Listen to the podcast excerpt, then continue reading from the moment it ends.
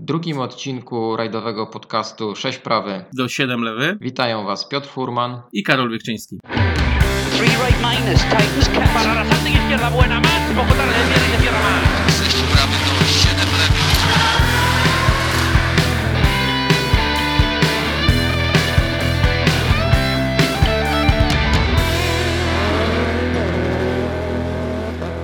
Zanim zaczniemy z aktualnościami, wszystkim słuchaczom należy się jedno małe sprostowanie. Rozmawiając w odcinku numer jeden o specyfikacji samochodów Super 1600, troszkę zagalopowałem się z kastrowaniem ich i podałem informację, że auta te były pozbawione skrzyni sekwencyjnej. Oczywiście jest to bzdura. Te samochody były wyposażone w skrzynię sekwencyjną.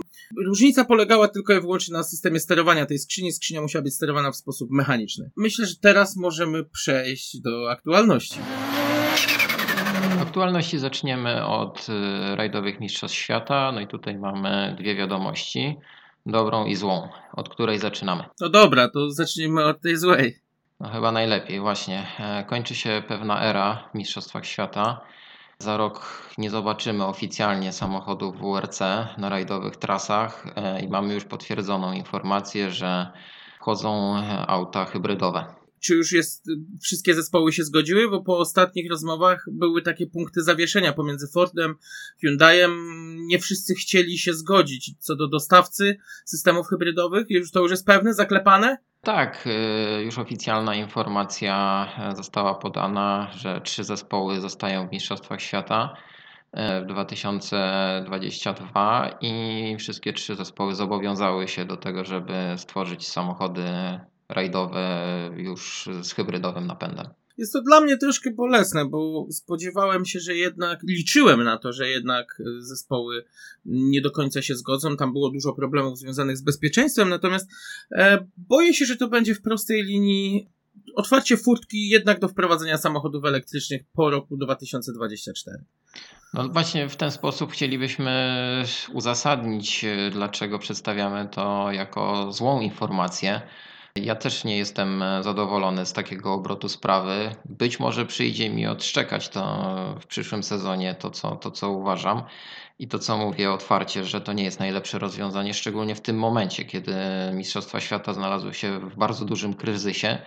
I doszło do tego, że cieszymy się, że w ogóle trzy zespoły jednak zdecydowały się no, zostać w cyklu, bo już było duże zagrożenie, że jednak no, nie wszystkie zespoły będą zainteresowane rajdówkami hybrydowymi. No, znaczy to na pewno jest w mojej ocenie takie zagranie stricte marketingowe. No, zobaczymy tylko, czy to przeniesie się na to, żebyśmy za dwa sezony, znaczy od, za, od sezonu 2023 zobaczyli nie trzy, a czterech czy pięciu producentów. Liczę na to. No zobaczymy.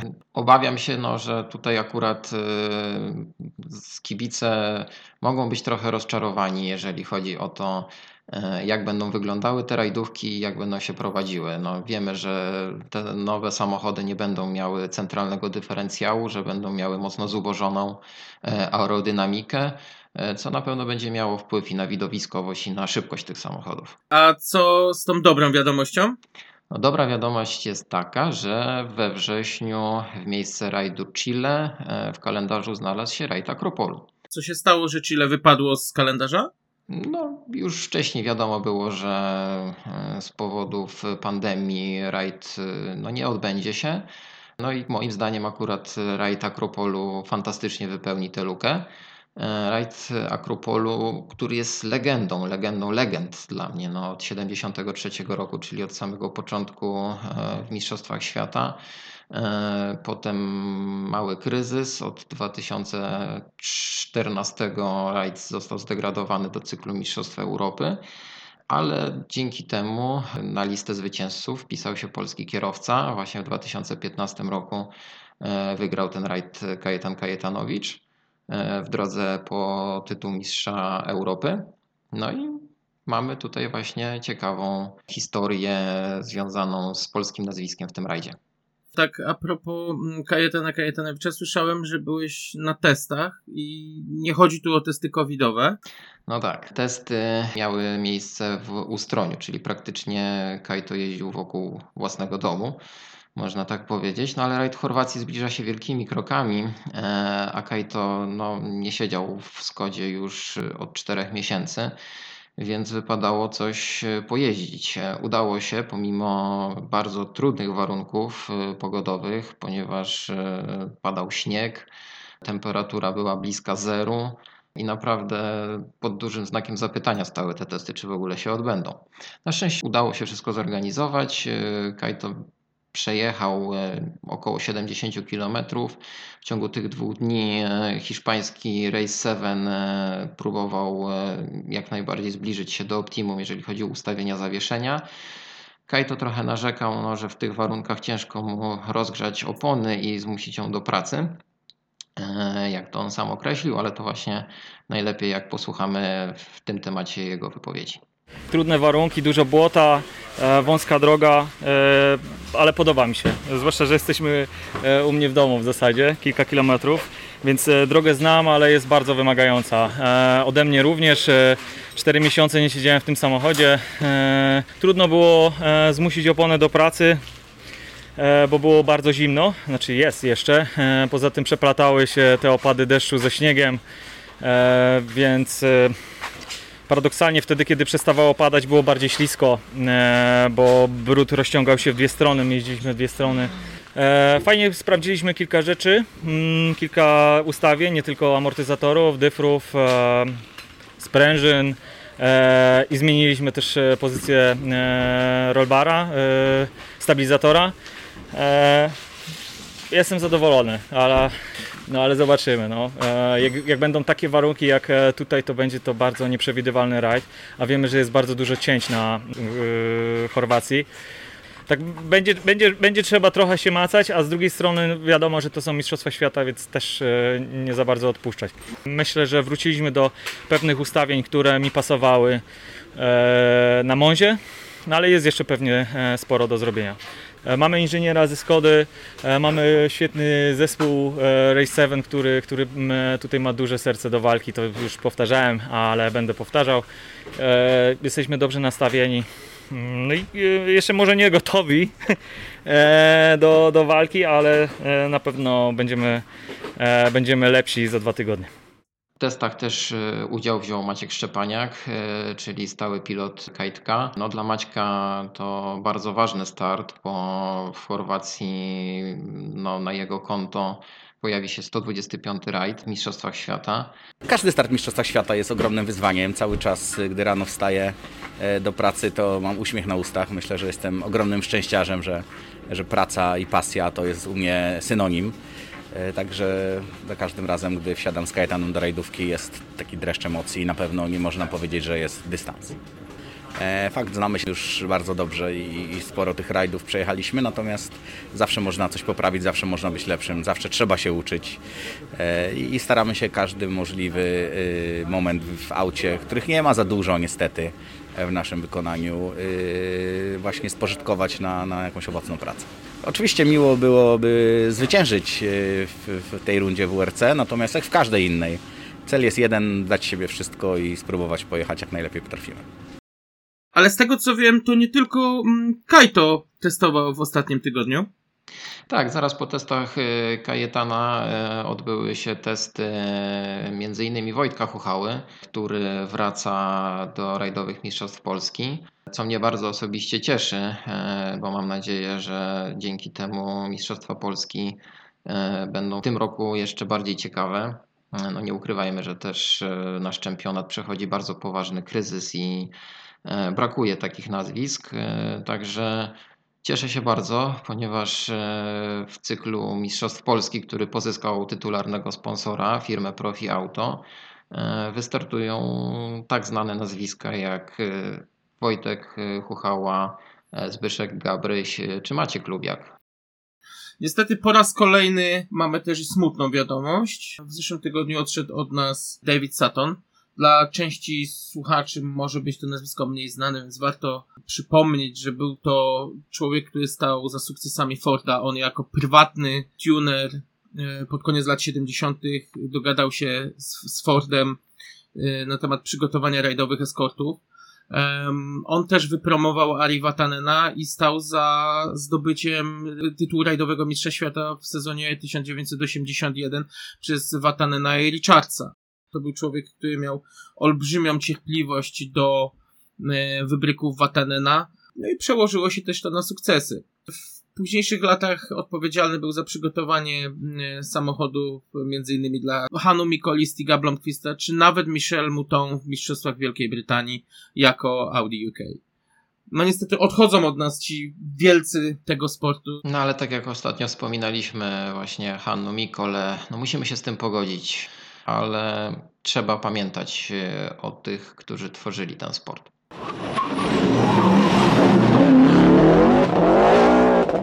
Obiecałeś, że przygotujesz e, do naszego kolejnego odcinka e, temat rozmowy, więc o czym dzisiaj będziemy rozmawiać? Tak, w tym tygodniu padło na mnie, więc ja też spróbuję y, zacząć zagadką. Będziemy rozmawiać o samochodzie, który zadebiutował e, na arenie międzynarodowej jako pojazd w grupie B. Największe laury zyskał jako samochód y, grupy A. Obecny był też jako NK. E, a żeby było jeszcze ciekawiej, zapisał się złotymi zgłoskami na kartach e, motorsportu nie tylko na świecie, chociaż tam trochę mniej, ale również i w Polsce. No chyba za dużo szczegółów e, podałeś tej zagadce, bo ja już e, wiem, że będziemy rozmawiać dzisiaj o Fordzie Sierra. Myślałem, że uda mi się ciebie naprowadzić na Lancia, ale faktycznie Lancia nie miała takich sukcesów w Polsce, więc strzał w dziesiątkę. Mówiąc o historii Forda Sierry, na pewno dla wielu będzie szokiem ten epizod grupy B. Natomiast y, tak, to jest, to jest prawda, ale do tego jeszcze wrócimy. Myślę, że większym szokiem dla słuchaczy będzie epizod y, bardziej wyścigowy też y, tego samochodu. Bo zanim kariera rajdowa nabrała rozpędu, no to jednak ten samochód był bardziej znany z torów wyścigowych niż z odcinków specjalnych. Masz oczywiście rację. Natomiast warto przyjrzeć się, dlaczego Sierra tak doskonale radziła sobie na torach wyścigowych. I tu musimy cofnąć się do 1981 roku, kiedy to na salonie samochodowym w Genewie zadebiutował e, koncepcyjny pojazd o nazwie Ford Probe 3. Auto cechowało się niesamowicie mm, futurystyczną e, linią i nowoczesnym wzornictwem. To skutkowało bardzo dobrym współczynnikiem oporu powietrza na poziomie CX022. E, Samochód został bardzo ciepło przyjęty zarówno przez publiczność, jak i dziennikarzy. To też Ford postanowił właśnie na bazie tego konceptu oprzeć e, produkcyjny model Sierra. Faktycznie Probe 3 był bardzo zbliżony do późniejszego modelu XR4. E, Podwójna lotka na tylnej klapie, szerokie zderzaki, poszerzenia progów. To mogło się podobać, ale jednak nie trafiło w gusta klientów. Sierra sprzedawała się zwyczajnie słabo. To też Ford postanowił sięgnąć do swojej odwiecznej maksymy wygraj w niedzielę, sprzedaj w poniedziałek i zdecydował się na zlecenie przygotowania samochodu wyścigowego na bazie Sierra. Pomimo faktu, że Ford niemal od zawsze miał bardzo wysokie aspiracje, jeśli chodzi o sport samochodowy, to tak samo od zawsze brakowało mu mocy sprawczej. Wystarczy przyjrzeć się projektom takim jak Ford GT40, zaangażowanie Karola Shelby, e, Ford Capri i Basil Green ze swoją Peraną, czy Alan Mann z wyścigowymi eskortami. Ford zawsze szukał kogoś do, od czarnej roboty. Oni tworzyli samochód, a kto inny go rozwijał i opiekował się nim już na torze. Nie inaczej było w przypadku Sierry. E, tym razem wybór padł na dwie firmy kooperujące z Fordem. Pierwszą był zapomniany już troszkę Tickford, a drugą firma prowadzona przez Mike'a Costina i Keitha Duckwortha, czyli Cosworth. Na dodatek, gdy zapadła już decyzja o budowie samochodu wyścigowego na bazie Sierry, fotel szefa działu sportowego zwolnił Karl Ludwigsen, a jego, na jego miejsce wskoczył Stuart Turner. Człowiek, który był otwarty na wszelkie nowe możliwości i posiadał bardzo dobre kontakty właśnie z zakładami Coswortha. Z biegiem okoliczności już podczas pierwszej e, wizyty mającej na celu wysądowanie możliwości produkcyjnych firmy Cosworth, Turner dostrzegł na stanowisku pomiarowym silnik, który wewnętrznie określany był jako YAA, a bazował na fordowskim modelu Pinto. E, jednakże tu w tym wydaniu miał 16-zawrową głowicę, inny mm, układ wydechowy, inny układ dolotowy. E, Turner bardzo mocno zainteresował się tym silnikiem i już praktycznie podczas pierwszego spotkania zawarto umowę na e, przekonstruowanie tego silnika, stworzenie z niego wariantu YBB. Nazwa ta miała później stać się absolutnie legendarna nie tylko dla Fordziarzy. I wprowadzenia go do nowego nadwozia. Co ciekawe, nadwozie Sierry, z racji tego, że był to pierwszy produkcyjny samochód opracowany e, w technologii elementów skończonych, co zapewniało bardzo niską masę przy niezwykle wysokiej e, sztywności nadwozia, nie wymagało praktycznie żadnej ingerencji zewnętrznej, żeby ten silnik zainstalować. Konstruktorzy mieli więc zatem wszystkie składniki potrzebne do zbudowania idealnego samochodu wyścigowego. Pozostało jedynie przekonać e, księgowych do tego, by stworzyć auto, które miało stać się bazą homologacyjnej i stworzyć 1500 egzemplarzy wymaganych wówczas do homologacji dla grupy A. No, tu pojawił się pewien problem, bowiem e, prototyp y, Sierra Cosworth nie spotkał się z, ze zbyt przychylnym e, przyjęciem przez decydentów brytyjskiej części koncernu. E, krytykowali auto za zbyt dużą tylną płetwę, oraz za zbyt agresywne wzornictwo. Pod wątpliwość również poddawano możliwość sprzedaży 1500 wymaganych egzemplarzy. No jak się później miało okazać, po premierze w 1982 roku świat oszalał na punkcie Sierra Cosworth. To była zasługa dwulitrowego turbodoładowanego silnika generującego ponad 200 koni. Ten samochód zapewniał osiągi ówczesnych super samochodów, będąc w cenie nieporównywalnie niższej. Mówiąc o osiągach Sierry, warto tu zwrócić jeszcze uwagę na temat tego, że no, tą dość dużą moc trzeba było jakoś przenieść na te tylne koła i na asfalt. Yy, I tu pojawił się pewien problem, bo o, o ile inżynierowie Ford Motorsport doskonale zdawali sobie sprawę, że w warunkach wyścigowych będą używać przekładni firmy Getrack, to mm, problem pojawił się z samochodami homologacyjnymi, drogowymi. Żaden z ówcześnie produkowanych w Europie Fordów nie posiadał wystarczająco mocnej skrzyni biegów. Tu z pomocą postanowiono zajrzeć za ocean i zastosowano skrzynię T5 e, dedykowaną oryginalnie do Forda Mustanga. I o ile ta przekładnia w Mustangu dawała sobie radę, to niestety w przypadku Sierry była za słaba, stając się prawdziwym przekleństwem użytkowników Sierry zarówno na drodze, czy w warunkach sportowych w przypadku samochodów grupy N. Wracając jednak do planu podbicia torów wyścigowych Europy, no tu nie do końca poszło po myśli Forda. Okazało się, że już w 1985 roku cykl europejskich rozgrywek został zdominowany przez Andiego Russa, który przy w- kooperacji z amerykańskim oddziałem Forda ściągnął do Europy bardzo mocnego Mercura XR4, który był amerykańską odmianą e, Sierry. Ten samochód dysponował silnikiem V8, więc y, nawet dwulitrowy turbodoładowany Cosworth nie bardzo mógł nawiązać z nim walkę. Europejski oddział wyścigowy Forda z Dagenham jednak postanowił podjąć rękawice. I jeszcze w tym samym roku mm, zadebiutowała wzmocniona wersja modelu RS Cosworth, określona jako RS500, limitowana tylko do 500 sztuk. Mechanicznie RS500 różnił się e, turbosprężarką, oprzyrządowaniem głowicy, jak również e, delikatnymi zmianami w geometrii głowicy. Zmieniono również układ zapłonowy i układ wtryskowy. Ciekawostką było zastosowanie dwóch wtryskiwaczy na cylinder, z czego samochody drogowe miały podpięty tylko jeden z wtryskiwaczy. E, Klient mógł sobie dopiąć drugi, tracąc przy okazji gwarancję. To jednak nie było w stanie zniechęcić klientów, w oczach których e, RS500 stał się obiektem pożądania. spotkania. Nie ma się czemu dziwić. Sukcesy wyścigowe zespołu Egenberger ze swoimi 600-konnymi autami mm, i absolutny knockout na konkurencji rozbudzały emocje chyba wszystkich miłośników sportu samochodowego. Nie było więc w tym nic dziwnego, że jeszcze w 1986 roku e, Sierrą zainteresowali się również kierowcy rajdowi. Problem polegał jednak na tym, że o ile w wyścigach do homologowania auta dla grupy A wymaganych było 1500 egzemplarzy, tak w przypadku rajdowej grupy A wymaganych było już już tych egzemplarzy 4000. Ford niestety nie dysponował taką ilością samochodów, więc postanowiono użyć Fortelu. E, Rajdowy oddział Ford Motorsport, mający swoją siedzibę w Boram, e, dogadał się z zespołem Dagenham, żeby udostępniono 200 sztuk e, samochodów jako wariant homologacyjny. Zaproszono inspektorów FIA i warunkowo homologowano Sierra do grupy B. Robiąc przy okazji z niej konkurenta, przynajmniej teoretycznego, do o wiele bardziej skomplikowanego mechanicznie i o wiele droższego Forda RS200. Jak można było się spodziewać, Sierra Cosworth bardzo szybko e, zadomowiła się na odcinkach specjalnych, zdobywając sobie całą rzeszę miłośników. Kierowcy nawet byli skłonni wybaczyć jej tą nieszczęsną awaryjną skrzynię biegów e, kosztem niezłych osiągów i przede wszystkim bardzo niskich kosztów napraw. Przypomnijmy, pierwsza mm, ewolucja Sierra Cosworth y, bazowała na trzydrzwiowym nadwoziu zapożyczonym ze zwykłego drogowego samochodu, który można było nawet nabyć silnikiem diesla.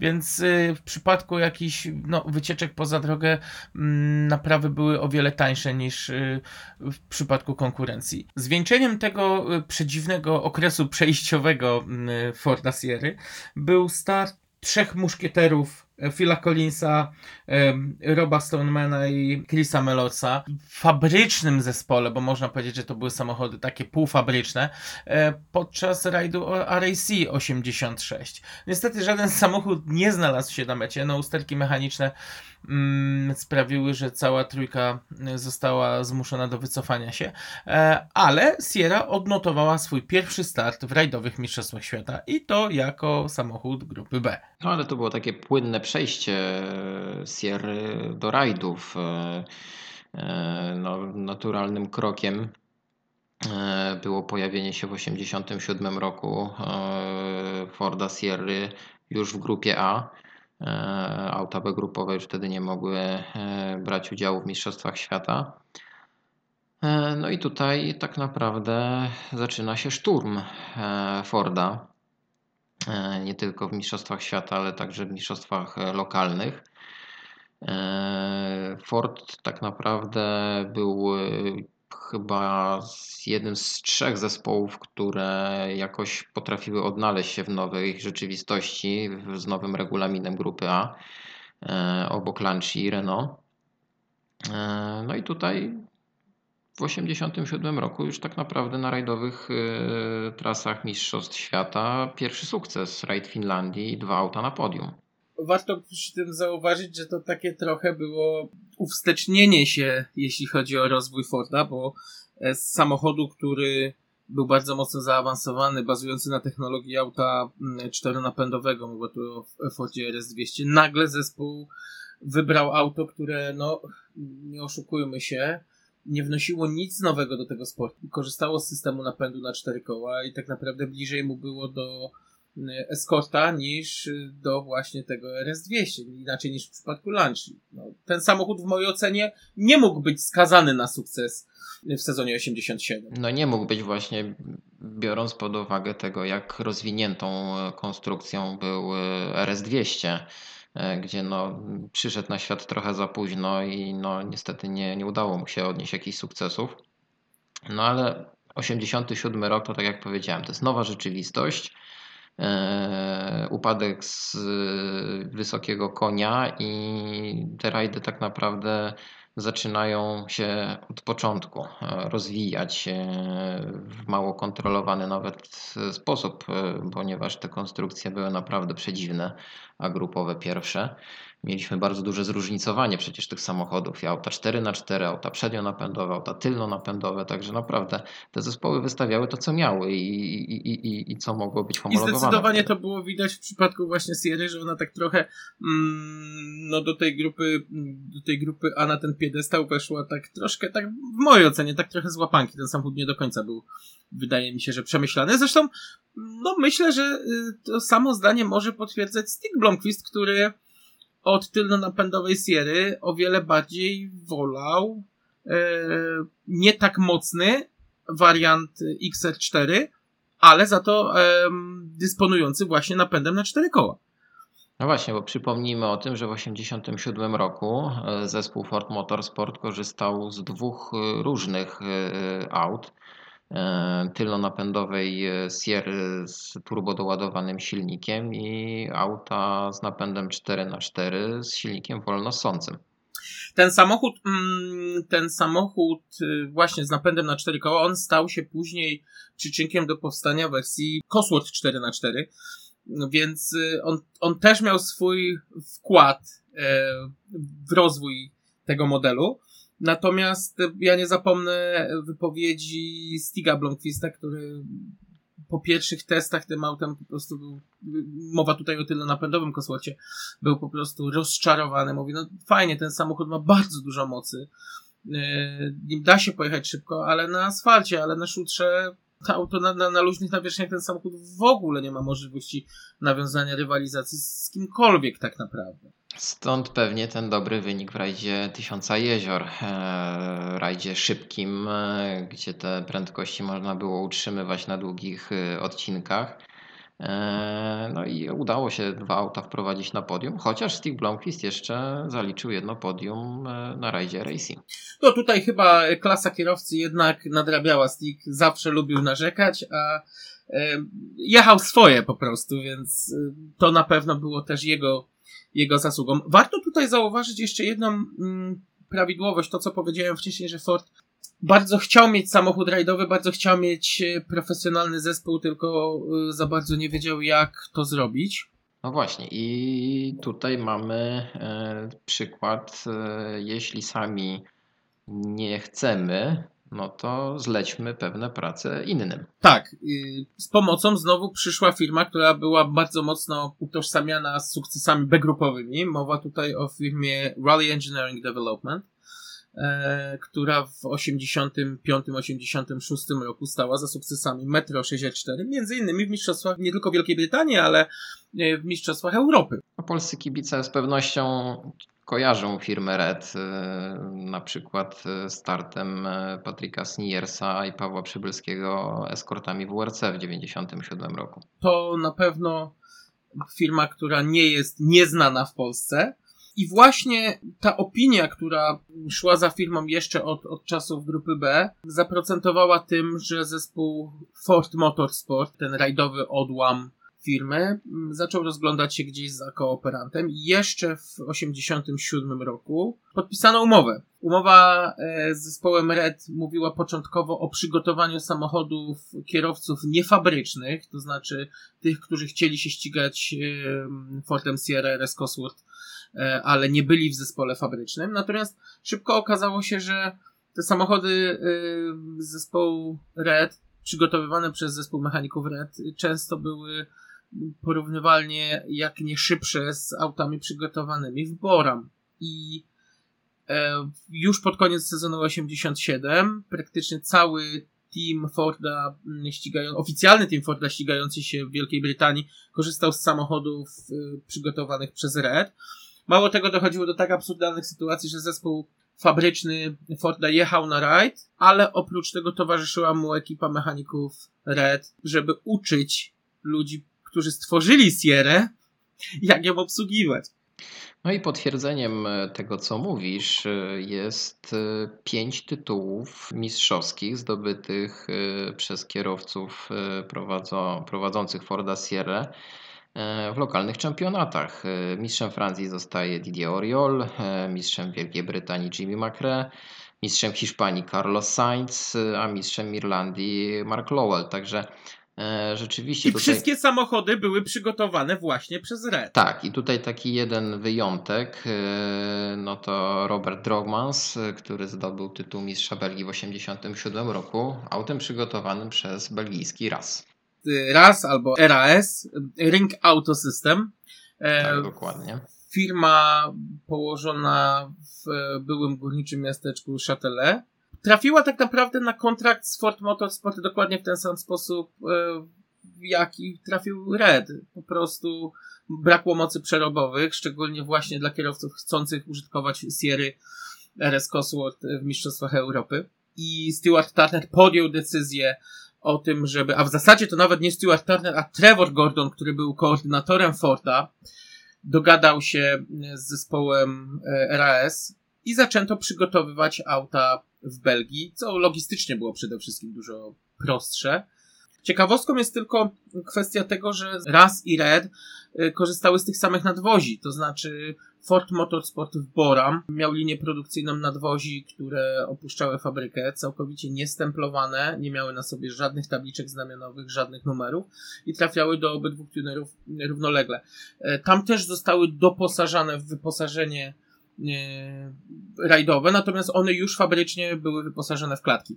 No, ale jednak y, Ring Auto System y, no, przede wszystkim obsługuje kierowców lokalnych i startujących w Mistrzostwach Europy. Jeszcze daleka droga przed nim, zanim zacznie współpracę z kierowcami startującymi w Mistrzostwach Świata. To prawda, natomiast faktycznie te samochody przygotowane w Belgii naprawdę cieszyły się bardzo dobrą opinią, co też potwierdzały no, rezultaty. No tak jak już wspomniałem, e, sześć tytułów mistrzowskich zdobytych w 1987 roku za kierownicami Sierra RS Cosworth. E, No to robi wrażenie, pomimo że w Mistrzostwach Świata Auto no, nie wiodło wtedy takiego prymu, e, w lokalnych rajdach króluje. E, No tutaj trzeba wspomnieć właśnie o tych nazwiskach, e, które e, potem no, z Mistrzostwach Świata były bardzo istotne. Ci kierowcy zdobywali oczywiście tytuły mistrzowskie, czyli Didier Oriol i Carlos Sainz. Oni autami przygotowanymi właśnie przez brytyjski Red zdobyli w sumie cztery tytuły: mistrza Francji, mistrza Hiszpanii. E, Nawet taka ciekawostka, że w latach 87-88 właśnie zarówno Oriol we Francji, jak i Sainz e, w Hiszpanii panowali niepodzielnie e, i odnieśli równo po 11 zwycięstw w swoich krajowych czempionatach. To bardzo ciekawe. Ja zastanawiam się tylko, jak wpłynęło na kwestię rozkładu sił pomiędzy Red i RAS wprowadzenie w 88 roku czterodrzwiowego sedana, nowego nadwozia, który oczywiście też musiał być wyposażony w silnik Coswortha. E, I właśnie za sprawą tego, że produkcja tych nadwozi odbywała się już w całości w Genk w Belgii, mm, to też pierwszą firmą, która rozpoczęła ich przygotowywanie do rajdów był Ring Auto System. No właśnie, bo mówisz, że w 1988 roku e, debiutuje czterodrzwiowe nadwozie w rajdach, ale jednak ono w rajdach jeszcze takiego e, znaczenia nie ma. E, w dalszym ciągu kierowcy korzystają przede wszystkim z tej słynnej wersji RS Cosworth z, dużym spoilerem tylnym. I tak naprawdę pierwszy sukces cztero, czterodrzwiowej Sierra, ale jeszcze z napędem na tył, ma miejsce w 90 roku. Erwin Doktor zdobywa tytuł mistrza Holandii tym samochodem i on w dalszym ciągu uważam jest taki e, zapomniany i mało kto o tym samochodzie pamięta. Tak, bo dla większości mm, miłośników, nawet y, takich mocno zgłębiających historię e, tego okresu w sporcie samochodowym, Sierra z nadwoziem typu sedan kojarzy się z napędem na cztery koła. Ja mam No swoją te, teorię na ten temat, że ten samochód y, był już ponieważ y, napęd na cztery koła był w Wielkiej Brytanii testowany w nadwoziu XR4, czyli w y, pięciodrzwiowym hatchbacku. E, natomiast po wprowadzeniu serii MK2, czyli właśnie już tego czterodrzwiowego sedana, wydaje mi się, że już Belgowie wiedzieli, że coś będzie musiało się zmienić. Już ten rozkład sił na rajdowej arenie Mistrzostw Świata bardzo mocno się zmieniał i wiadome było to, że Ford będzie chciał nadążyć za tymi trendami. Dlatego no prędzej czy później trzeba było zbudować samochód z napędem na cztery koła. A podejrzewam, że raz chyba miał troszkę chrapkę na to, żeby wygryźć zespół Red e, z pomocy Ford Motorsport w przygotowaniu samochodów dla zespołu Mistrzostw Świata.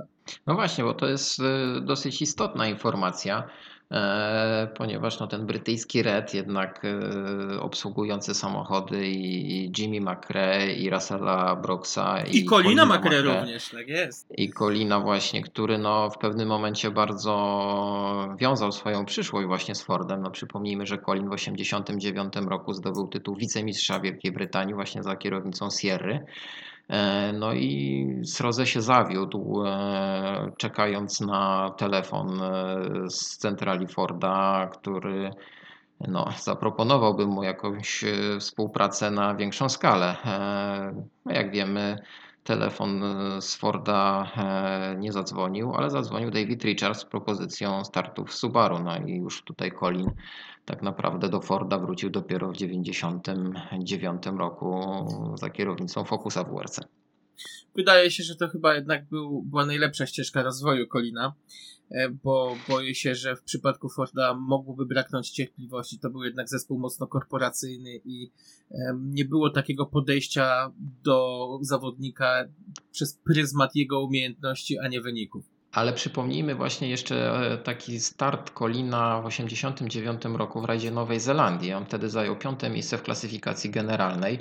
E, No jeszcze wtedy był mało znanym zawodnikiem na arenie międzynarodowej, e, ale przypomnij może, kto wtedy przygotowywał to auto Colinowi. Ten samochód y, został dostarczony do Nowej Zelandii. Auto było przygotowane w, na terenie Wielkiej Brytanii w y, Ford Motorsport.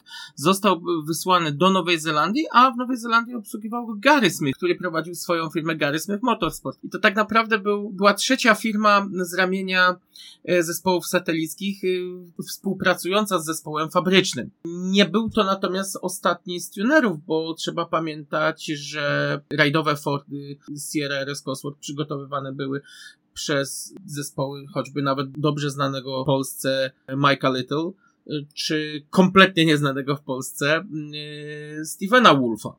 E, Właśnie, bo wspominając e, już o czterodrzwiowym nadwoziu Forda Sierry, e, musimy uważać, żeby e, nie zapomnieć o jednym ważnym sukcesie trzydrzwiowego modelu. E, Chyba najważniejszym. Najważniejszym sukcesie, tak. No, w 1988 roku e, dochodzi do pierwszego zwycięstwa Sierry w Mistrzostwach Świata. Didier Oriol wygrywa rajd Korsyki. e, No, dokonując tego w fantastycznym stylu i na tyle zwraca uwagę szefostwa Forda, że dostaje jeszcze szansę startu w rajdzie Finlandii, w którym przyjeżdża na trzecim miejscu.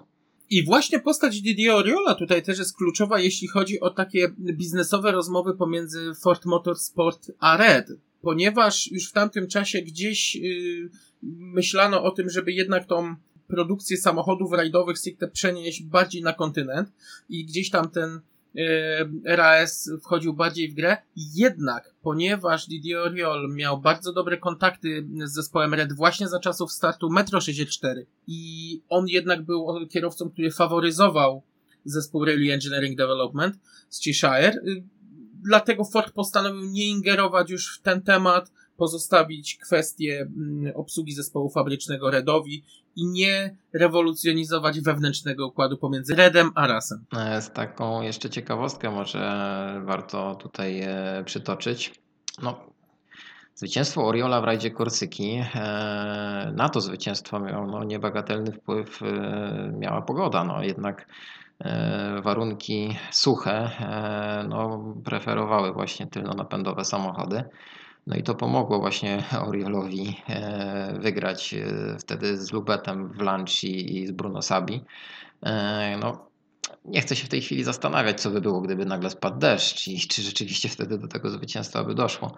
E, Ale jednak to się właśnie potwierdziło, że suche asfalty i tylnonapędowe samochody, no to było dobre połączenie. Pamiętajmy, że to już za czasów e, BMW M3 no, było potwierdzone, że właśnie tylnonapędowy samochód przy suchym asfalcie e, jest naprawdę dobrym połączeniem, a no, nie można zapominać o tym, że Sierra dysponowała olbrzymią mocą. Te samochody mm, w specyfikacji rajdowej potrafiły e, osiągać no, moce grubo przekraczające 300 koni. No, nie Albo byłbym, nawet i 400 nie byłbym zaskoczony, gdyby okazało się, że miały więcej niż 400 koni. E, O tym jeszcze powiemy. No właśnie, o tym jeszcze wspomnimy, bo e, właśnie po 1988 roku nadchodzi no nieuchronny zmierzch e, tylnonapędowej e, RS-ki. E, W 1989 roku tak naprawdę to auto ani w Mistrzostwach Świata, ani w lokalnych czempionatach nie odnosi żadnego sukcesu. E, Tutaj akurat tylko Russell Brooks e, stanął na wysokości zadania i zdobył tytuł mistrza Irlandii. Ale ja teraz chciałbym jeszcze wspomnieć o ciekawym pojedynku, który miał miejsce w 1989 roku na rajdzie Manx. Tam doszło do ciekawej sytuacji. Dwa samochody z zespołu Red. Tak, Bliźniacze. jeden, jeden, zespół, jeden zespół wystawił dwa auta dla e, Marka Lowella świętej pamięci niestety już i dla również świętej pamięci Russella Brooksa. E, Panowie walczyli e, no, o każdą sekundę. Szybszy był Lowell, ale to jednak Brooks miał wtedy większe szanse na tytuł mistrzowski. No i musiał wygrać ten rajd, jeżeli w ogóle chciał mistrza Wielkiej Brytanii zdobyć. No i tutaj no, takie team orders nastąpiło, bo Mark Lowell e, no, zwolnił, zatrzymał się wręcz e, na odcinku specjalnym, e, kręcąc takiego taktycznego bączka. No i przypuścił Russella Brooksa, który wygrał ten rajd. Chociaż i tak nie udało mu się tego tytułu mistrza Wielkiej Brytanii zdobyć wtedy. To faktycznie była bardzo, bardzo ciekawa impreza, z tym, że trzeba pamiętać o tym, że e, rajd na wyspie Man no, jest e, rajdem preferującym auta tylno-napędowe. Tak, Tam tam, zawsze, sucho. tam zawsze te auta miały dużo do powiedzenia, szczególnie właśnie Sierra RS Cosworth. Tak, wracając jednak do Mistrzostw Świata, w 1990 roku zadebiutował czterodrzwiowy Ford RS Cosworth, ale już w wykonaniu z napędem na cztery koła. Zewnętrznie samochód praktycznie nie różnił się od y, czterodrzwiowego sedana z napędem na tył, poza inną maską. To znaczy maska była ta sama, tylko była wyposażona w wyloty ciepłego powietrza po dwóch stronach. To taka ciekawostka, gdzie na filmach starych można odróżnić, poza tym, że te samochody troszkę inaczej jeżdżą, inaczej zachowują się na drodze, to te, te właśnie wyloty ciepłego powietrza u, u, ułożone po bokach maski są taką cechą charakterystyczną. Właśnie Ford Sierra 4x4 no, był bardzo długo wyczekiwanym samochodem e, w przypadku Forda. e, Ale Szczególnie ja, przez zespół fabryczny. ja niestety no, straciłem jakieś uznanie do tego samochodu przez to, jak ten samochód e, paskudnie jeździł. No powiem wręcz paskudnie, ponieważ to auto jeździło tak kwadratowo i, i, i tak mało widowiskowo, że no ja w ogóle najchętniej oglądając relacje z tamtych lat przewijałbym przejazdy Forda i chętniej patrzył na Subaru czy, czy, czy na Lancia. Sposób, w jaki ten samochód jeździł, wynikał trochę mm, z dość archaicznego układu przeniesienia napędu. To był stary system Fergusona, pamiętający koncepcyjnie jeszcze lata 60. E, Co ciekawe, na bardzo podobnych systemach em, eksperymentowano z napędem na 4 koła w Formule 1, więc na lata 90. no już był, był to mm, raczej archaizm. Ale to nie było jednak takie przestarzałe konstrukcyjnie auto. No, jeżeli weźmiemy na przykład pod uwagę zastosowanie siedmiobiegowej skrzyni biegów. Ja nie mówię o samochodzie, natomiast o samym układzie przeniesienia napędu. Oczywiście, yy, konstrukcja skrzyni biegów faktycznie była bardzo ciekawa. To też jeden z mitów, ponieważ utarło się mówić, że siedmiobiegowa skrzynia dopiero pojawiła się mm, w eskorcie Cosworthie. No tak, ale też musimy wziąć pod uwagę, e, jak e, tak naprawdę wyglądało to przełożenie. e, Nie tyle siódme, co pierwsze, bo właśnie pierwszy, pierwszy bieg e, w tej skrzyni tak naprawdę był tylko i wyłącznie biegiem startowym, e, który służył, żeby ograniczyć taką e, bezwładność tego samochodu podczas startu i zaraz po starcie natychmiast e, kierowcy wrzucali drugi bieg i już od drugiego do siódmego biegu praktycznie posługiwali się sześcioma przełożeniami. Natomiast faktycznie ta, ta skrzynia była wykorzystywana. Ona bodaj zadebiutowała już w rajdzie w Finlandii. Tak, w Radzie Tysiąca Jezior, w ogóle w tym debiucie Sierra 4x4 w Mistrzostwach Świata. Eee, No niestety, ale 90 rok e, dla Forda i dla nowego modelu był dramatyczny. No, auta wystartowały w trzech rajdach, w rajdzie Tysiąca Jezior, w rajdzie Sanremo i. E, ale z licznej grupy kierowców, bo wtedy startował i Pentia Ricala, i Malcolm Wilson, Gianfranco Cunico, e, pojawił się też na chwilę Evans, e, Gwyndaf Evans w samochodzie grupowym. Tak naprawdę chyba tylko dwóch kierowców ukończyło te trzy rajdy i te auta były no, bardzo awaryjne. Jak wyglądała dalsza passa Sierry? No i tutaj następuje przełom. W 1991 roku e, Ford zatrudnia e, Aleksandra Fiorio, e, wicemistrza świata nomen omen, który ma stać się liderem tego zespołu. E, No a jak się bardzo szybko okazuje już na Monte Carlo, e, na lidera będzie kreowany młody François Delcourt, e, który pojawia się w Fordzie niespodziewanie. Tak, to postać, która mm, przez wiele lat była związana z Fordem i faktycznie można powiedzieć, że była takim znakiem rozpoznawczym zespołu z Bora. E, Tak, e, ja tutaj mogę tylko jeszcze wspomnieć, e, kto polecił François w ogóle szefostwu Forda. Przypomnijmy, że w 90 roku Delcourt startując Peugeotem 309 GTI zajął dziewiąte miejsce w klasyfikacji generalnej rajdu Monte Carlo i zaskoczył samego Ari Vatanena tym wynikiem, który no, na niektórych odcinkach musiał uznać jego wyższość. E, I to właśnie Ari szepnął dobre słowo Ashcroftowi, który no, przełamał się i zatrudnił François, który nie miał żadnego doświadczenia w jeździe autem 4x4. No i jak się miało okazać, był to strzał w dziesiątkę. No niestety ja troszkę ubolewam nad tym Monte Carlo 91, bo było naprawdę krok od zwycięstwa. No a skończyło się niestety jak się skończyło. Awaria tylnego zawieszenia, w wyniku czego Delcourt złapał kapcia, no, spowodowała, że spadł wtedy, jak dobrze pamiętam, na trzecie miejsce wygrał Carlos Sainz, no ale no, ten wynik i ten pojedynek poszedł w świat.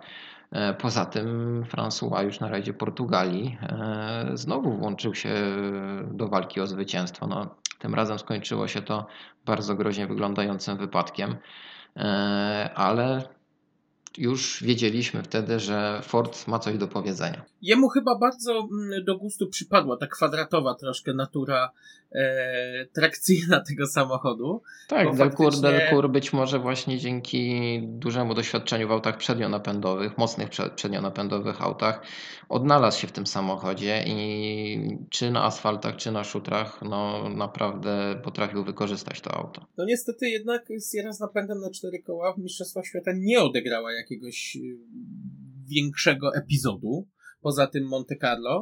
Nie, no było, było kilka, kilka podiów. No François bardzo chciał wygrać e, takie rajdy jak Sanremo, chciał wygrać rajd Katalonii, e, no ale tutaj akurat e, e, lancie były szybsze i nawet nie pomógł angaż hiszpańskiego kierowcy Josefa Maria Bardolet, który miał bardzo duży wpływ w ogóle na rozwój Sierry, czy później nawet Escorta, e, RS Coswortha. Tak, Bardole był. Ja odnoszę wrażenie, że takim trochę kierowcą testowym. Zastanawiam się, na ile to było mm, spowodowane jego umiejętnościami przekazania wiedzy na temat e, trakcji samochodu, ale z drugiej strony trzeba przyznać, że zrobił kawał dobrej roboty dla zespołu Ford. No, dzięki niemu Sierra RS Cosworth 4x4 odniosła pierwsze zwycięstwo, jeżeli chodzi o tą, tę konstrukcję,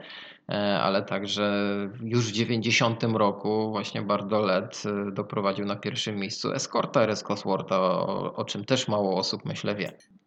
Mówiąc o Escorcie Cosworcie, dochodzimy do takiego punktu, gdzie mm, faktycznie e, już Sierra zaczyna powoli schodzić ze sceny światowego motorsportu, e, skupiając się bardziej na e, sukcesach w Europie, właśnie dzięki zespołowi e, RAS.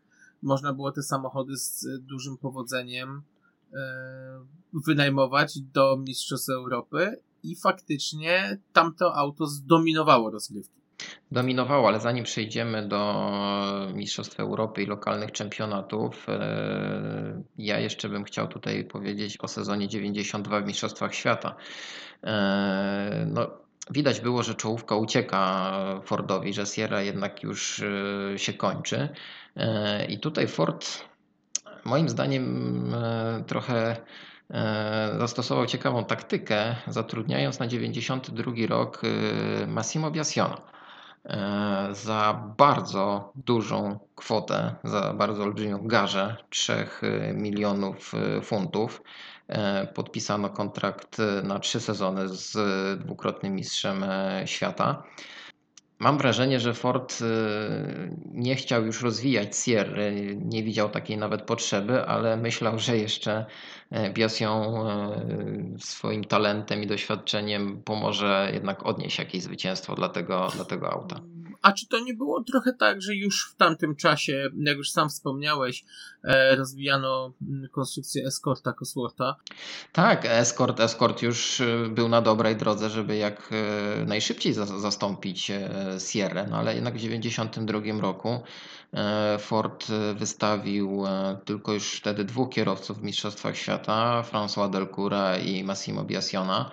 Jeszcze na chwilę na razie Katalonii właśnie pojawił się Bardolet.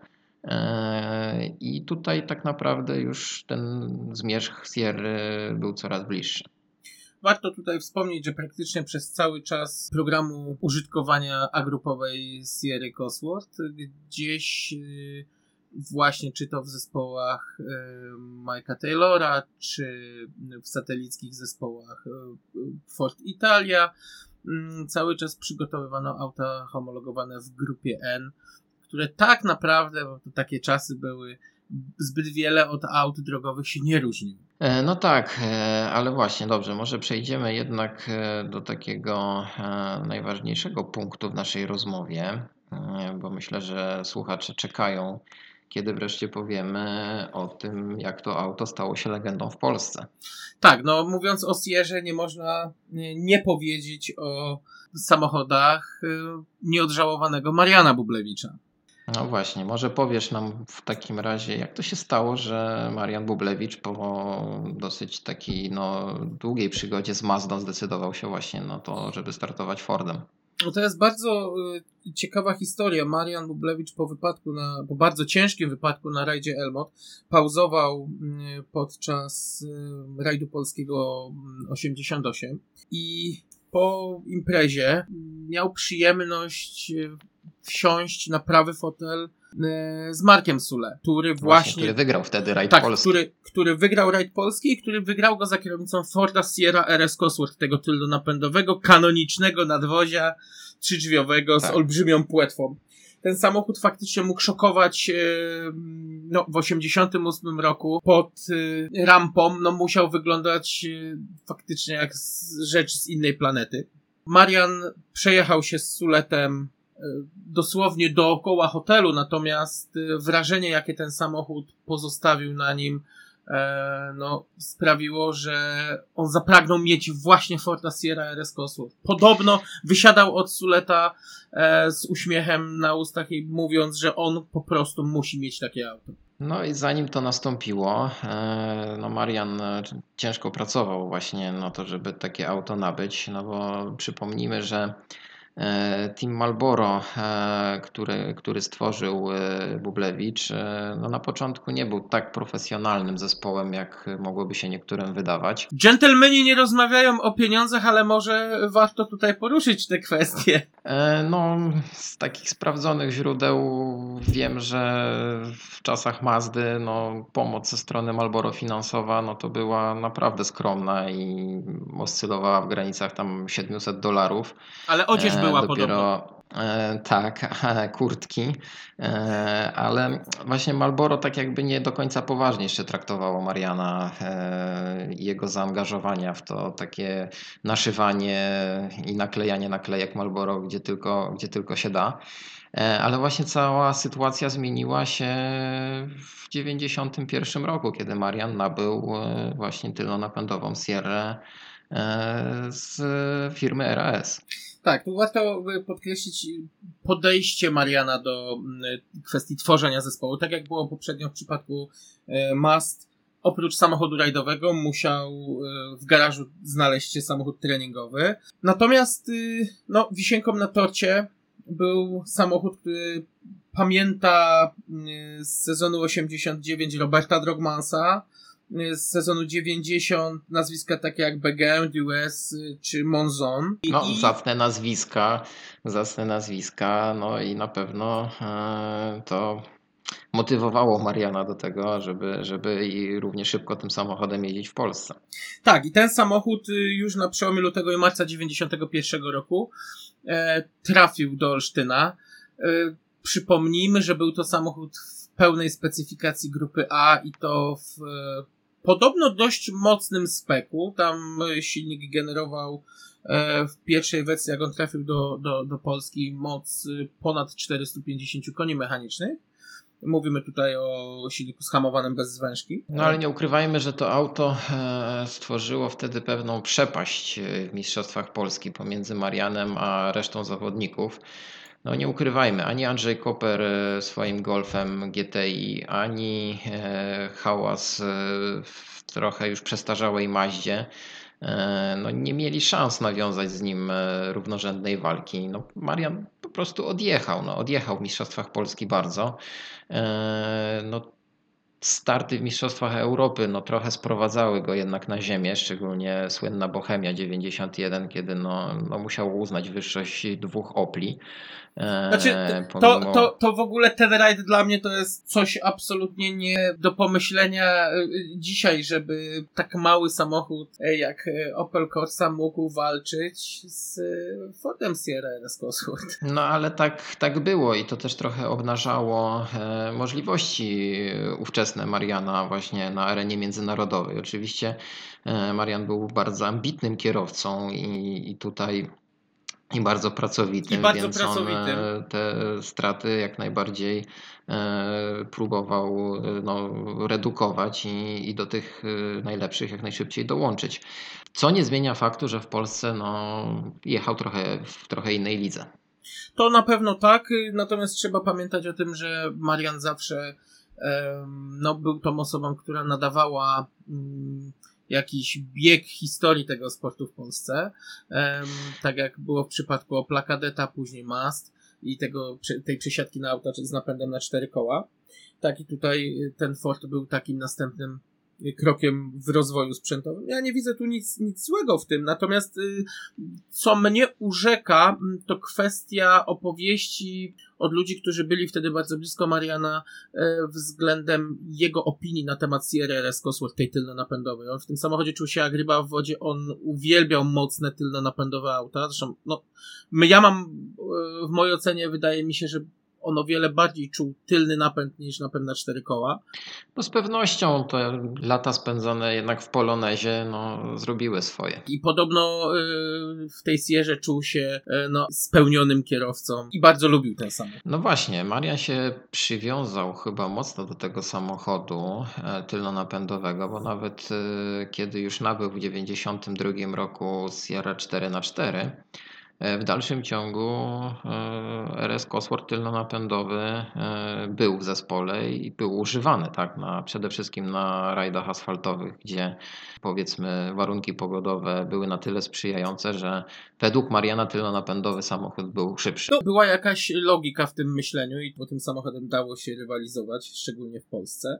Natomiast wspomniałeś o Sierze 4x4. To jest w ogóle bardzo ciekawy samochód, o czym pewnie dzisiaj bardzo niewiele osób wie. Samochód y, o numerze nadwozia RAS 9001, bo tak jak mówię, te samochody nie były stemplowane, one nie miały tak jak większość outride'owych, y, które nawet nie miały numerów nadwozia nabijanych na konstrukcję, ale na przykład auta e, przygotowywane dla Toyoty czy Audi, zawsze klatki firmowane przez Matera miały swój indywidualny numer. W przypadku Forda tak nie było. Tam nadwozia można było zmieniać dowolnie, czego nie wiem, czy pamiętasz, byliśmy świadkiem podczas jednej z rund y, belgijskiego czempionatu. Tak, na rajdzie Kondrost, e, jeśli dobrze pamiętam, właśnie Mark Sule e, pojechał czterodrzwiową Sierrą e, z rejestracjami z auta Bublewicza z tego właśnie tylnonapędowego. Tak jest, co no, też było troszkę śmieszne, bo nadwozia nie te. No ale tak było, faktycznie można tak. Bo ja podejrzewam, że wtedy mm, ten ONX 3200, czyli ta napędowa Sierra, musiała rezydować e, w szatele na jakimś przeglądzie, bo trzeba przypomnieć, że ten samochód był obsługiwany co prawda w Olsztynie, natomiast raz do roku obydwie Sierry jechały do Belgii na inspekcję taką główną po sezonie. Tak, właśnie tam e, stąd takie właśnie dobre relacje Mariana Boblewicza i belgijskiego RAS-u. E, Ale właśnie, powiedz coś więcej o tym aucie 4x4, no bo przez lata narosło tyle mitów i tyle nieprawdziwych historii. Skąd to auto tak naprawdę było? Kto wcześniej tym samochodem jeździł? E, Jaki związek to auto ma z Patrykiem Sniersem? A może w ogóle nie ma tego związku, więc właśnie powiedz coś więcej na ten temat. To był samochód, który jest o tyle ciekawy, że został zbudowany jako pierwszy egzemplarz w 1990 roku i był wykorzystywany pierwotnie jako samochód z napędem na tył. E, więc ona nie była od podstaw zbudowana jako auto 4.4. Natomiast e, co do historii jej, udało mi się dojść do Bernarda Begena e, i faktycznie początkowo ten samochód był przez niego używany końcówce sezonu 1990. Natomiast od sezonu 91 był to samochód Patryka Steyersa. No właśnie, bo tutaj też nie powinniśmy się sugerować tymi tablicami rejestracyjnymi, e, belgijskimi tablicami rejestracyjnymi, które pojawiały się na tych autach. E, no bo tak naprawdę nie wiem, e, jak tam wyglądała polityka i czy jedne tablice nie obsługiwały powiedzmy tam dwóch czy trzech samochodów nawet. Ale tutaj fakty, właśnie fakty, o których mówisz, tak, numer nadwozia i, i, i, to, do czego udało Ci się dotrzeć, no myślę, że właśnie taki daje niezbity dowód, kto wcześniej tym autem startował. Tak, tutaj trzeba pamiętać o tym, że no niestety niezbyt y, dobrze zapamiętana rejestracja JXH y, 418. 418, tak. Feralna trzynastka, bo suma cyfr daje trzynastkę. E, I ten, I ten samochód w sezonie 91 faktycznie e, przejeździł cały sezon z tymi, z tymi tablicami rejestracyjnymi. Natomiast ja mówię, do tematu tablic rejestracyjnych w przypadku Fordów nie ma się co przywiązywać. To jest zmora dzisiejszych tak. kolekcjonerów, bo e, tak, przypomnijmy właśnie o tym. W prawie belgijskim tablica rejestracyjna nie jest przywiązana do samochodu.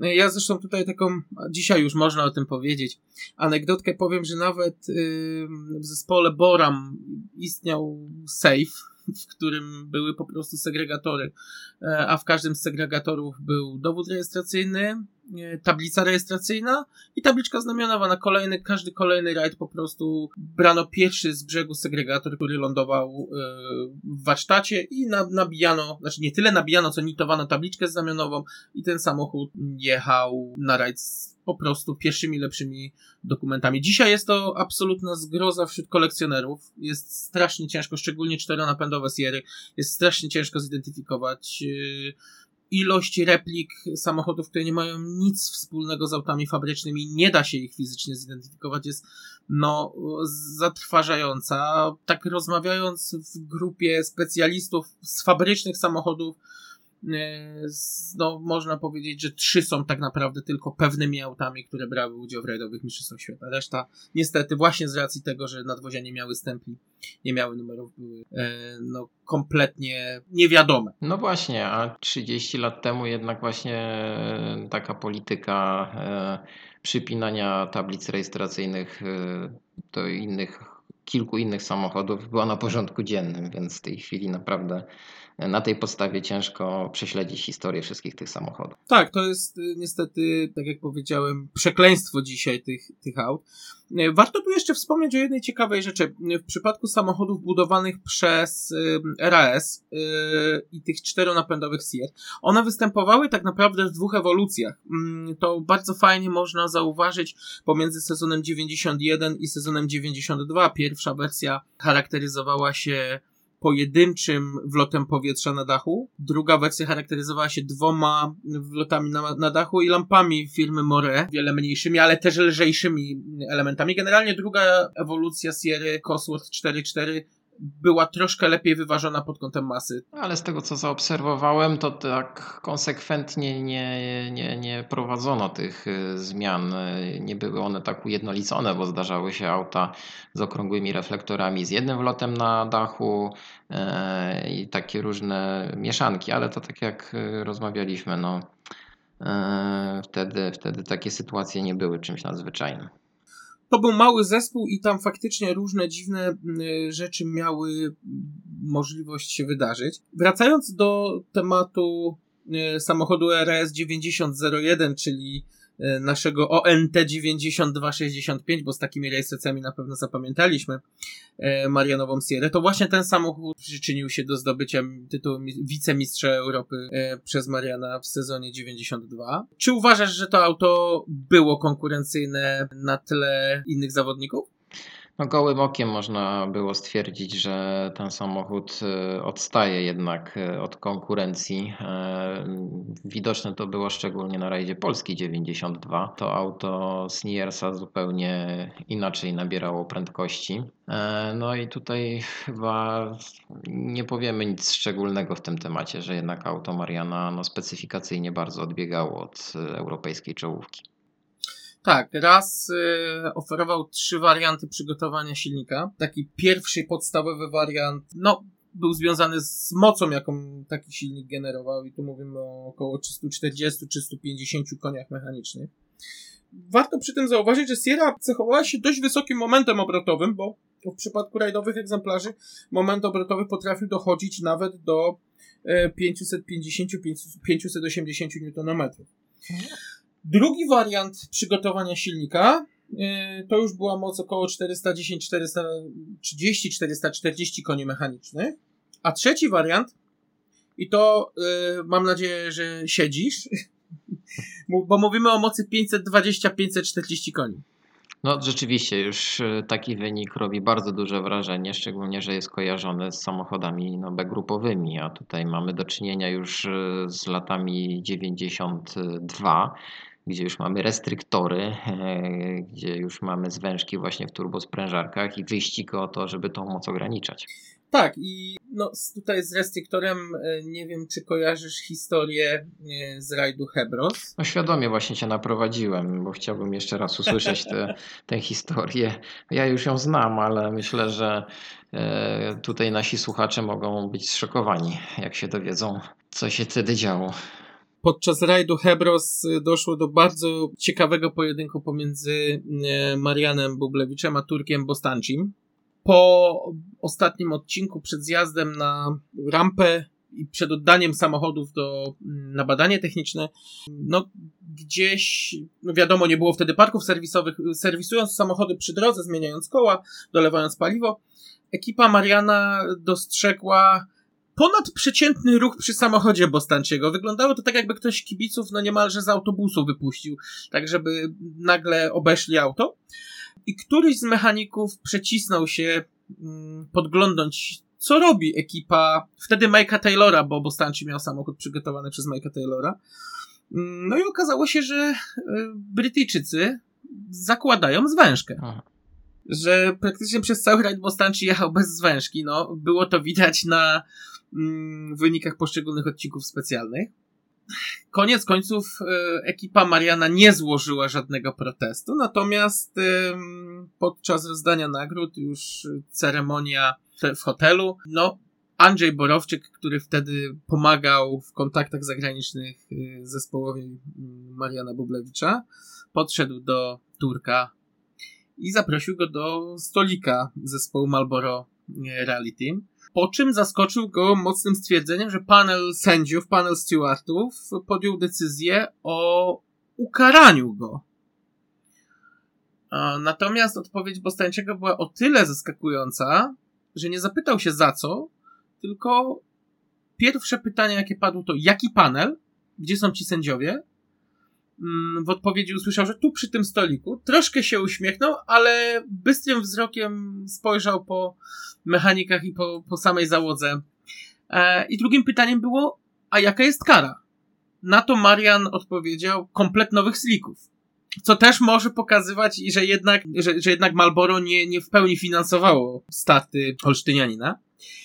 Bo Stańcie powiedział tylko, okej, nie ma sprawy. Tak jakby uznał swoją winę, nie wiedząc nawet o czym mowa, i na drugi dzień rano pod hotelem zameldował się z kompletem nowych slików.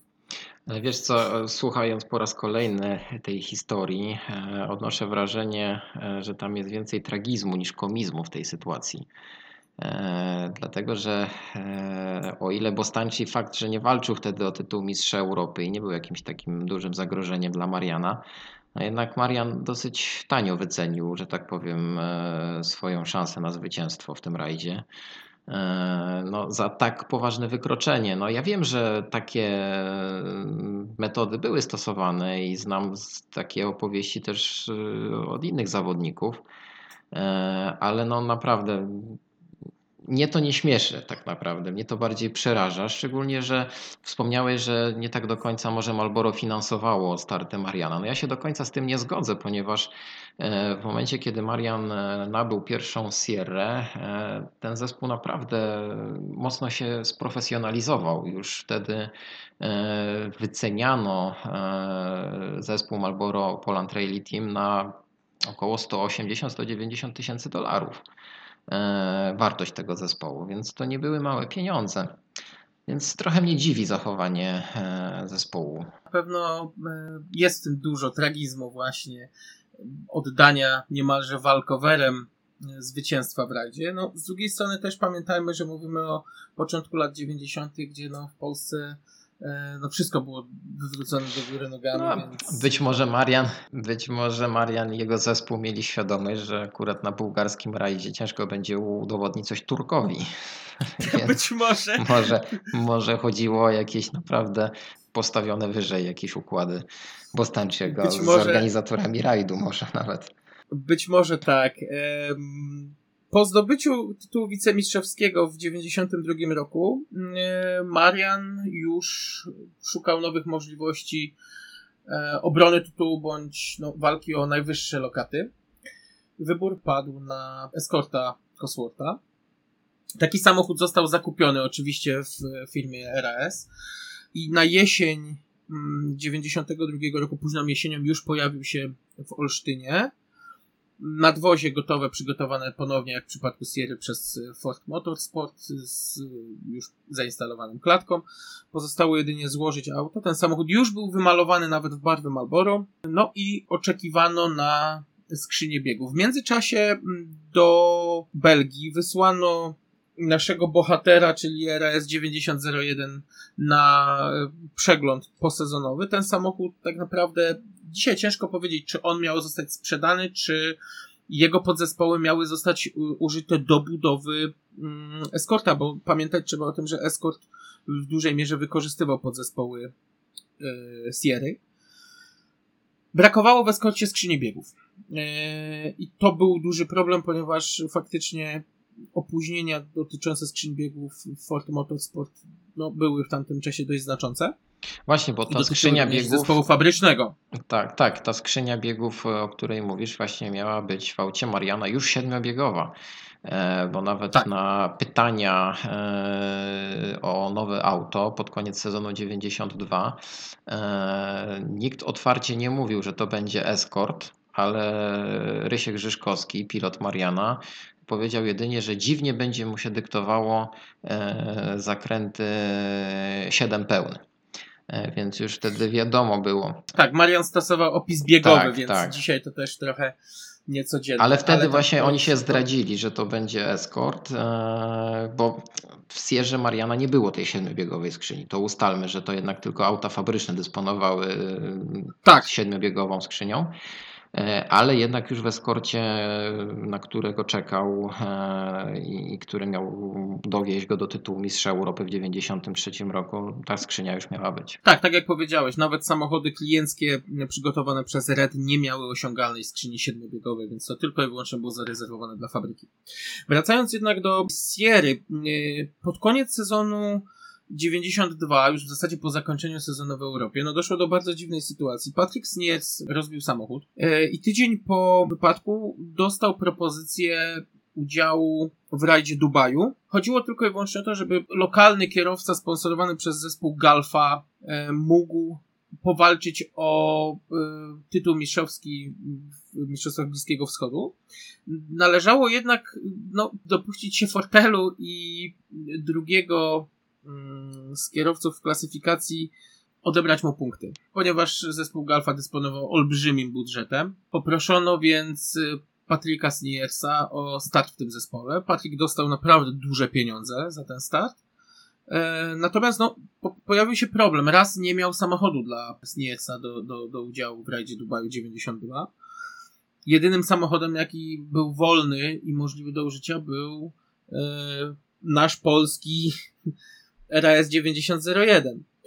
No i wybór padł na ten samochód. Samochód został przewieziony do Dubaju, przemalowany w międzyczasie, znaczy został oklejony w czarno-złote malowanie Galfa.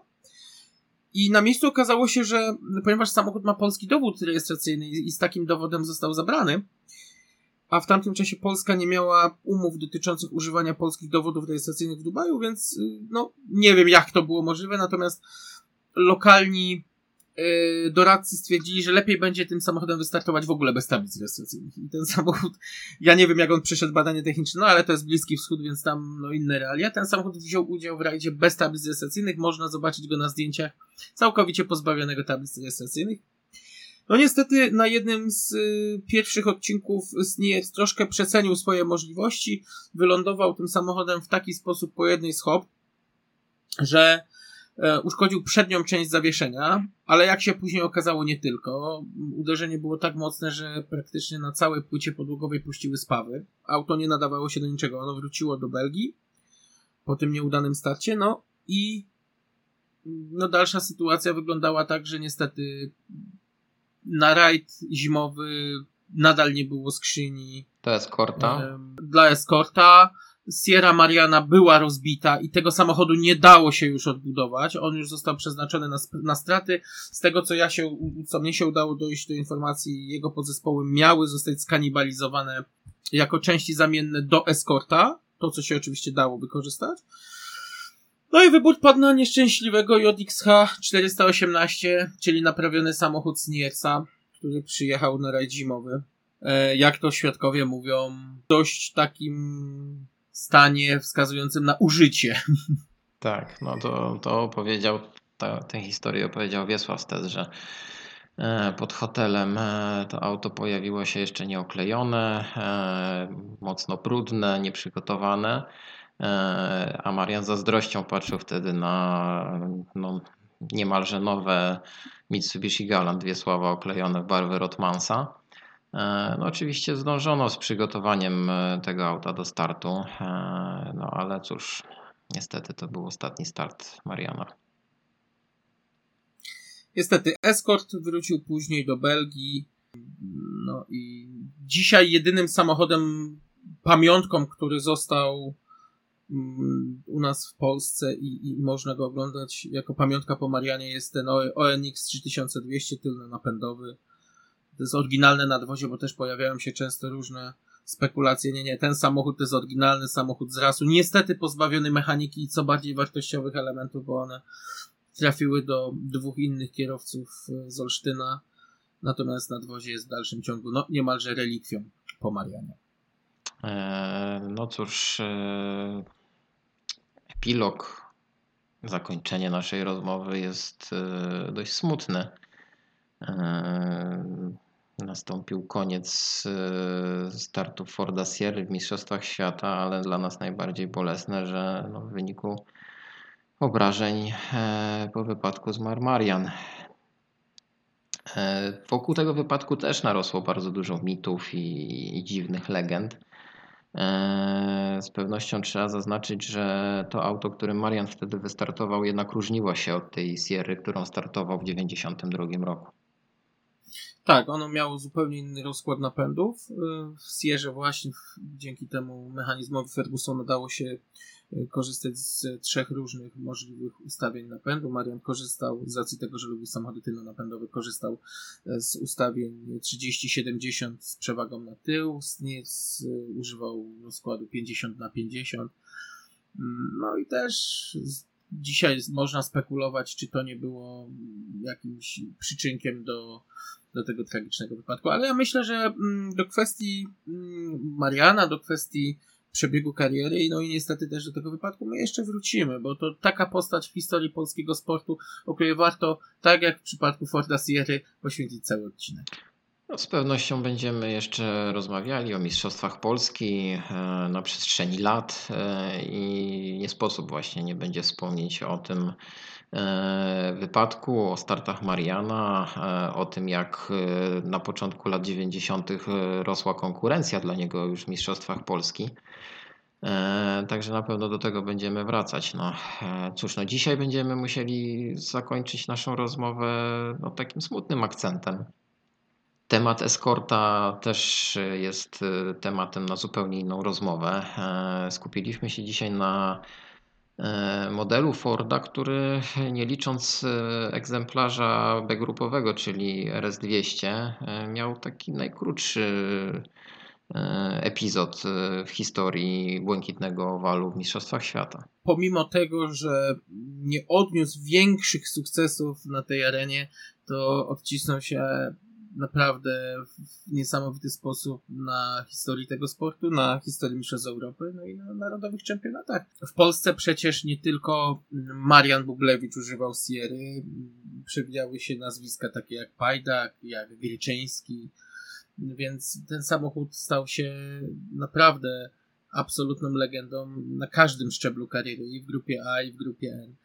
No to ja dokonam może takiego podsumowania jeszcze. Eee, pomimo, że Ford Sierra w wersji tylnonapędowej 4x4 nie odniósł jakichś spektakularnych sukcesów e, w Mistrzostwach Świata, e, to jednak zdobył 24 tytuły mistrzowskie w lokalnych czempionatach. To auto było najszybsze we Francji, w Hiszpanii, Wielkiej Brytanii, Belgii.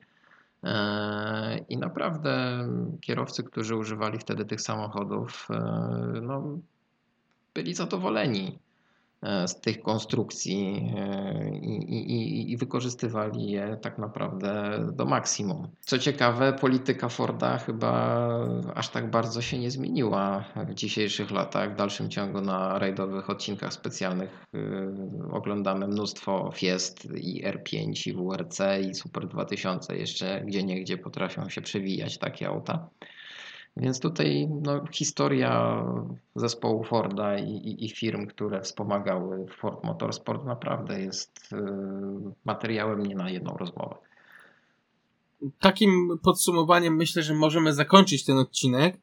Y, dziękujemy bardzo za wysłuchanie drugiego e, epizodu y, rajdowego podcastu 6 prawy. Do 7 lewy. Zapraszamy za dwa tygodnie. Temat naszego następnego odcinka będzie niespodzianką, dowiecie się o wszystkim w swoim czasie, e, ale zapraszamy Was e, za dwa tygodnie na kolejny, trzeci już odcinek naszego podcastu.